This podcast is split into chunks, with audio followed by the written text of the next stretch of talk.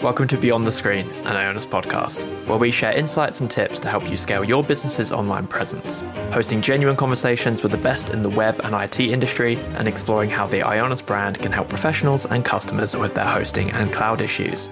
We're your hosts, Joe Nash and Liz Moy. Welcome to another episode of Beyond the Screen, an Ionos podcast. Today we're joined by Aida Alonso Iglesias, who's not only a DevOps engineer at Voxel 51, an AI software company, but also a renowned Spanish rapper known as Aid.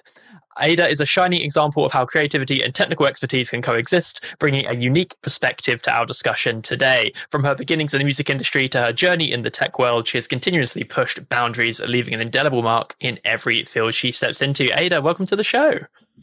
Hi, it's a pleasure to be here. Thank you so much for joining me. I am very excited to speak to you. I had a great deal of, I get sent a whole bunch of stuff about all of our guests before the show, and this has probably been the most entertaining dive into all of those materials I've ever had. I greatly enjoyed watching some of your recent videos. You've released a bunch of stuff recently, right? Yeah, last week. well, congratulations. I hope that's going well. And actually, I think that'll be a fun place to start. Let's talk about your journey into tech. So, I think, if I'm correct, the music career came first. Is that right?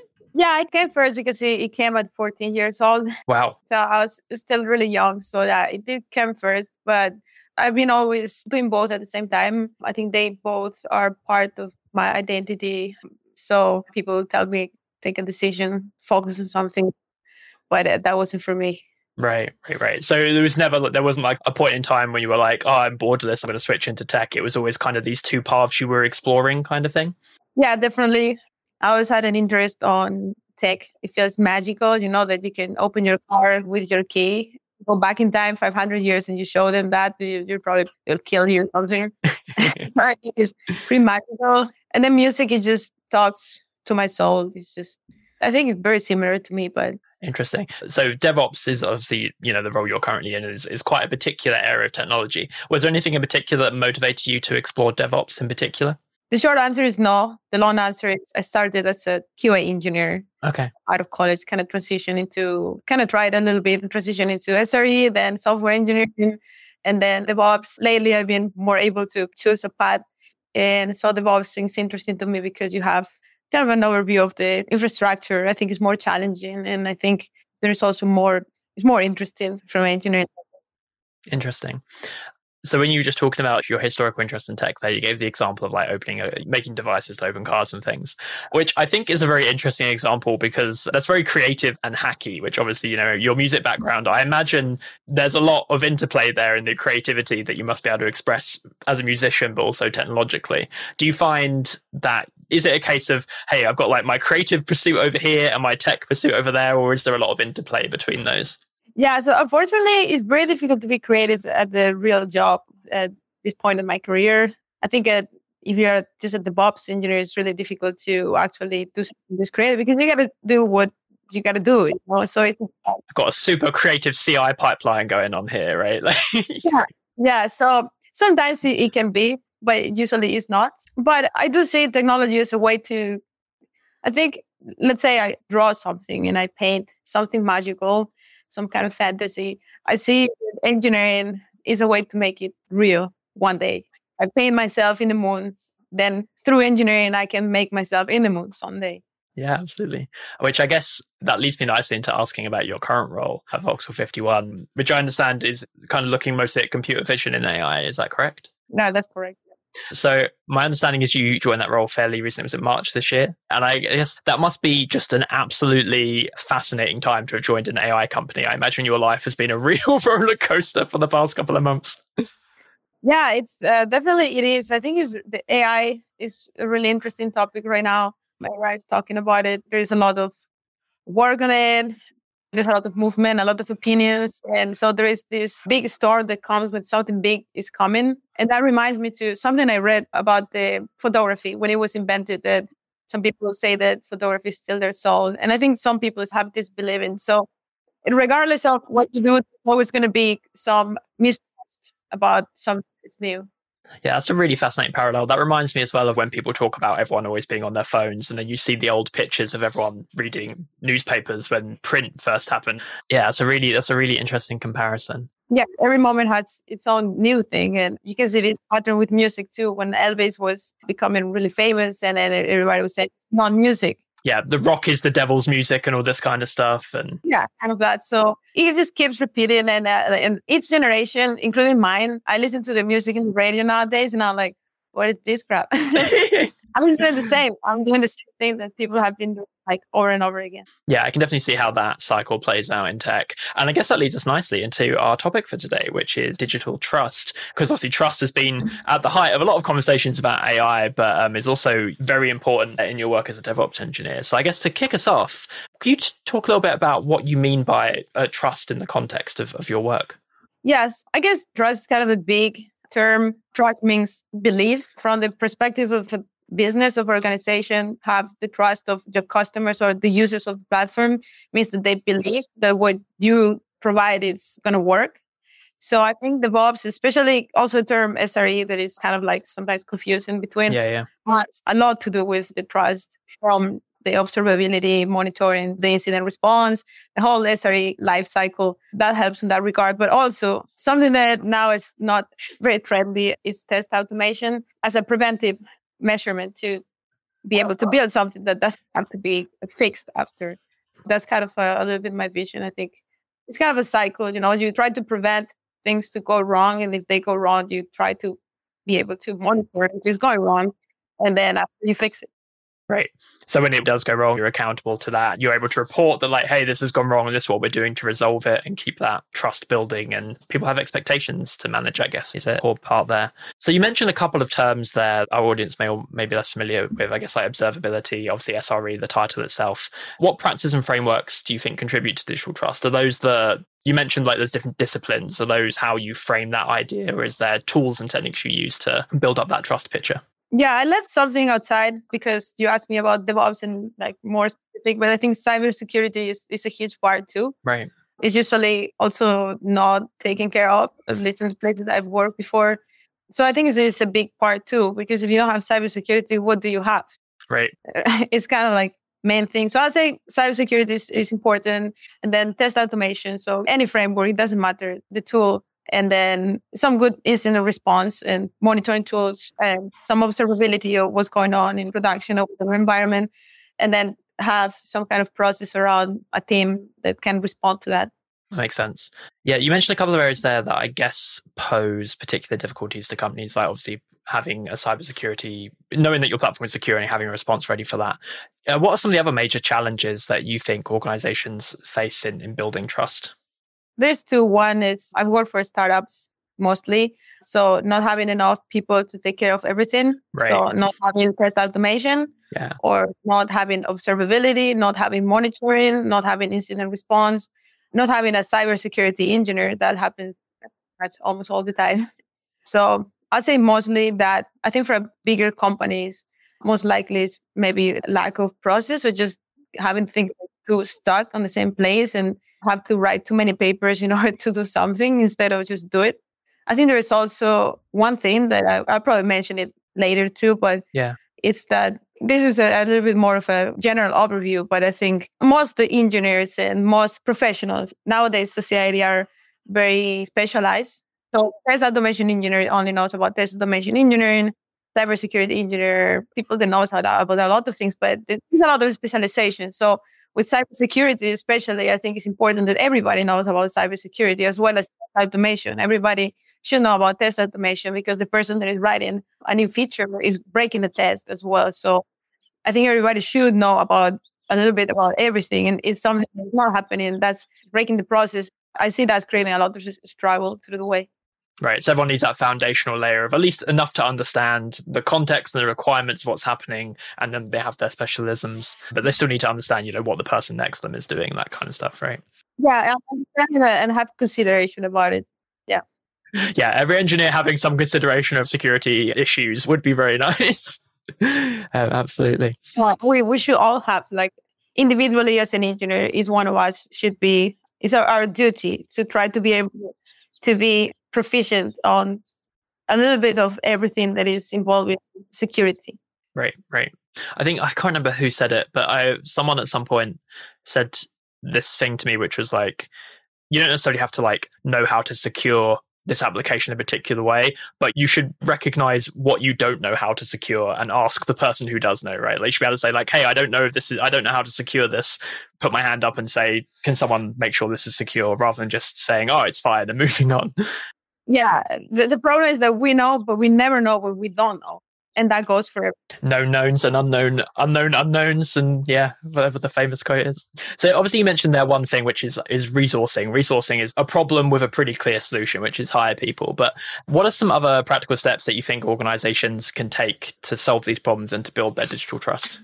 Training yeah i think a way to break the gap between this hardcore specialization with the software engineers focus on the code and just this part of code will work and everything else doesn't matter because the SRE will take care of it. I think that could be cured by doing some training and maybe rewarding people for knowing things uh, right. and i mean yeah because nobody want to learn something that is not in their job description anyways. Well, but yeah, so I think training and also doing some cross disciplinary work sometimes and do fun things too, because I think you know, hackathons and those yeah. kind of things are and capture the flags for security and yeah. Yeah, they're, they're very helpful to, you know, get together and work in a project that is fun. And there's no better way to learn than have fun. But I don't know how much I stress that, but there's no better way to learn than have fun. And when you have fun, you work better and everything just goes good. Yeah, yeah. Do you have an example of like somewhere you've worked that's done this really well? I think no place have done it perfect. I think that doesn't exist yeah. as well. But I think all the startups I work at, they're pretty similar mm-hmm. on, you know, trying to figure out this process. Like working at startups because because of this. But I think startups are also very busy constantly and they don't have time to figure out they kind of put away things that are not released, whatever the customer is asking for now because if we don't have this we we don't have the money and then we just no we're not here. We all lose our job. So that desperation situation i think is is really good to speed things up but i think it's it's bad in the part that things are considered not as important. That is usually you know test automation and, and observability. Those are put away sometimes. Right yeah, that makes sense. I can definitely see that. You know, when there's that pressure to keep the company going up until its next, you know, next investment event or whatever. Understandable, and we all got to yeah. eat. right, right. So I want to go back to cybersecurity because you said it was you kind of gave the high level overview of its importance there, but you said you wanted to go back to it. So can you explain like the role of cybersecurity in in building that trust? And I guess it would be interesting to hear precisely like what should businesses be doing to ensure that they're on top of cybersecurity threats? I think I think they should hire a cybersecurity engineer, hire specialized yeah. first, and then ask him how can we train everybody else on this, and then do it. Right. Yeah, I think that there's a surprising amount of problems that I think we dance around in tech industry and various tech industry concerns that are like the real talk is like, hey, hire an expert in this.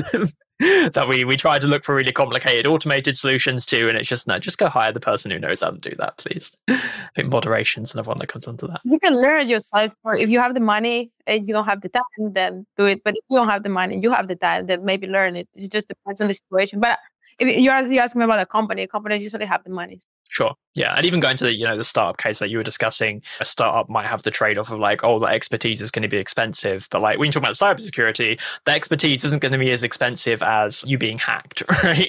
it's there's a real cost benefit analysis to be done there.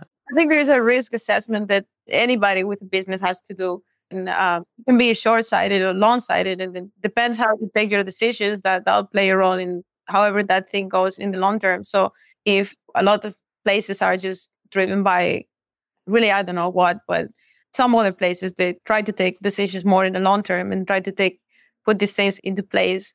And sometimes it sometimes it works, sometimes it doesn't. But somebody that is able to think more than two weeks ahead should be able to think about cybersecurity engineers is probably a good idea. You get sued, you know, it is gonna be hard for everybody. So, yeah, I guess to go back to some particular techniques and tools for building trust in your organization, one of the concepts we hear about is uh, is the secure software development lifecycle (SSDLC). Have you encountered this? Would you say this is a tool for helping build digital trust? I've been in places where there has been an effort to implement this. Yeah. But however, the whole just the, the software lifecycle itself wasn't like fully working with the part implementation part, deployment part, and the monitoring parts. It kind of gets really hard and really complicated to cover everything. And it, goes back to the idea, the whole idea of is there enough people looking at all the parts here, or is just a bunch of engineers throwing things to production and and closing their eyes, hoping everybody is there to help. Most of the time, I've seen that there was a will to cover this, but I think we we talked about it before. If if not everybody is aware of what security means, then nothing happens because you make an app that is not secure, you deploy and nobody knows about it until there is a, a, security risk. And then that point is when we all uh, put our heads in the head and start yelling and screaming. Yeah, absolutely.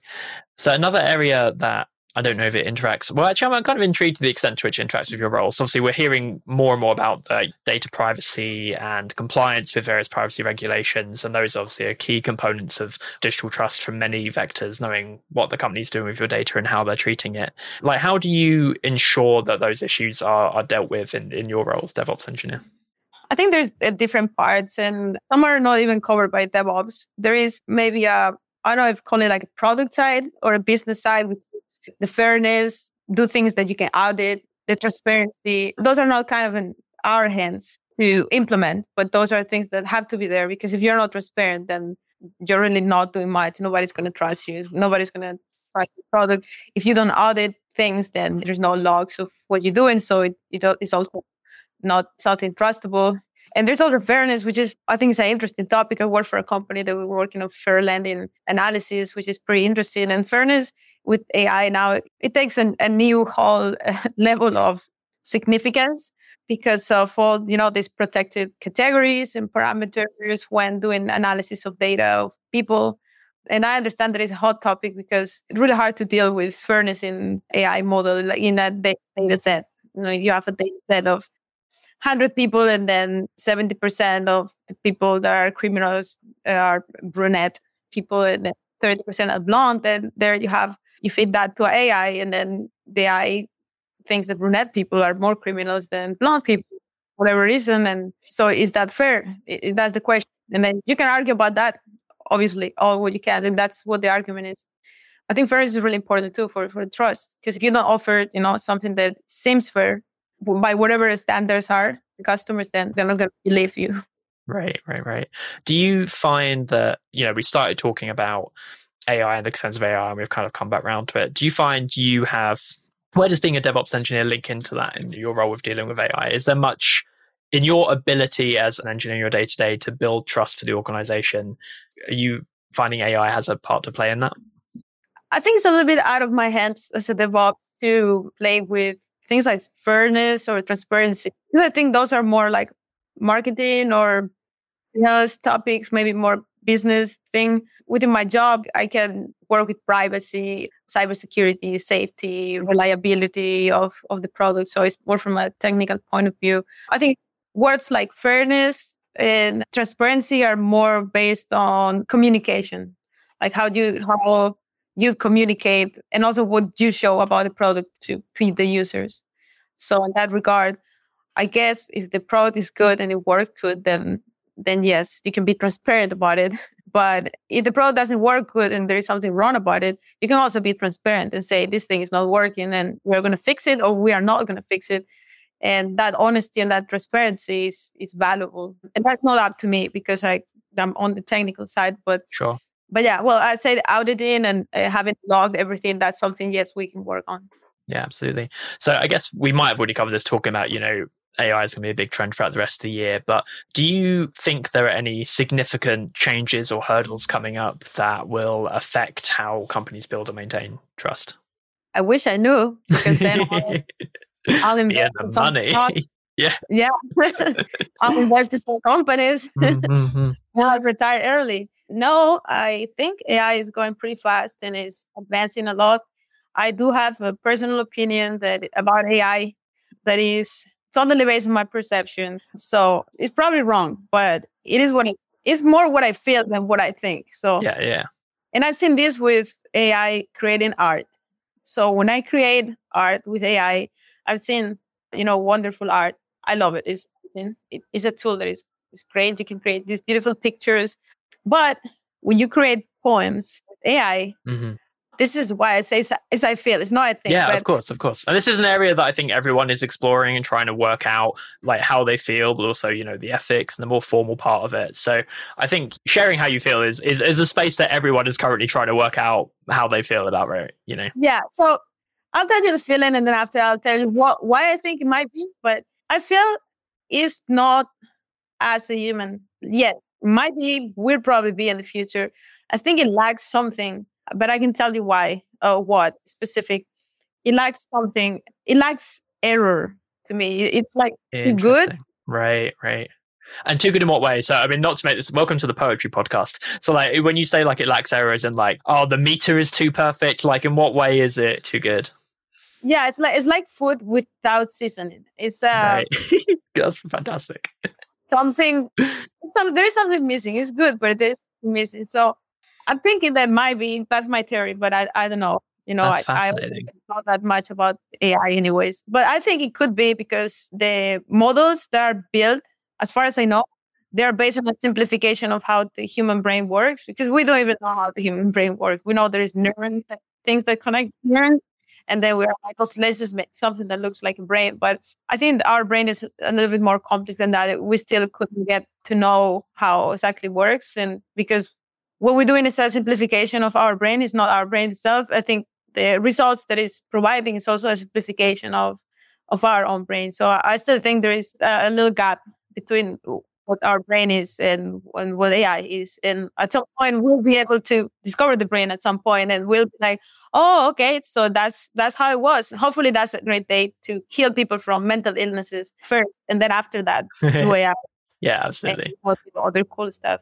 Yeah. That's a very good point. I think a lot of people, like when they were talking about AI currently, we're talking about like large language models, right? Like these things that have been given all of the text on the internet. And I think people often get like the large language bit. They know that it's had lots of text and they forget the model. They forget that like this is being applied to something that's meant to be simulating a process. And they, they often critique the data and the training, the text that's gone into it and not the model. So I think that's a, a very good point. It's also fascinating that like when you think about like the way people have reacted to AI art, they're often pointing out the flaws, the fact that hands are weird, the fact that teeth are weird. And to hear that your issue with the poetry is like almost the opposite of that is that it's like too shiny, it's too perfect, is is really fascinating.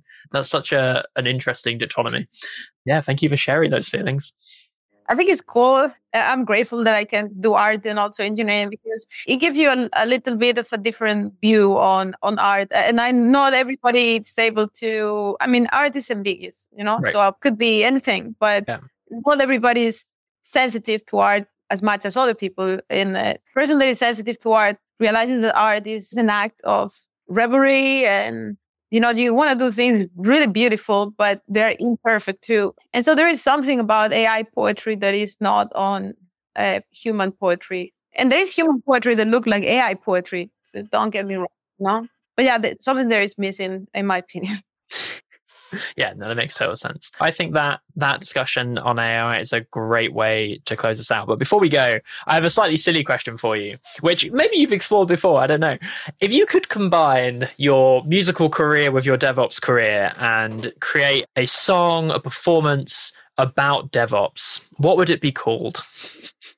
I've never thought about that. That surprises me so much. I'm currently working on projects that combine the knowledge on the two areas, but yeah. it's about a song specific. I would probably go with something that is fantasy, something fantasy. Uh, well, that cuts deep. Yeah, I'm kind of visualizing it, the music video first for some reason, but something with it's a good technology. Way to start. Yeah, something technology. Uh, you know, maybe robots or like some kind of like virtual reality or augmented reality glasses. You know, people walking and then kind of like post-apocalyptic maybe a song that is happy but it, you know when you put a happy song in a sad environment they kind of create that contrast I guess something like that. It wouldn't be about the DevOps specifically. It would be more about technology, about robot, something fantasy. Yeah, something yeah, like absolutely. Perfect. Thank you so much. And thank you for joining us today and chatting about digital trust. Uh, I've definitely learned a lot, and I'm sure our learn- uh, readers have as well. Readers, listeners have as well. So thank you for joining me today. Thank you. It was a pleasure. Beyond the Screen, an Ionos podcast. To find out more about Ionos and how we're the go to source for cutting edge solutions in web development, visit ionos.com and then make sure to search for Ionos in Apple Podcasts, Spotify, and Google Podcasts, or anywhere else podcasts are found. Don't forget to click subscribe so you don't miss any future episodes. On behalf of the team here at Ionos, thanks for listening.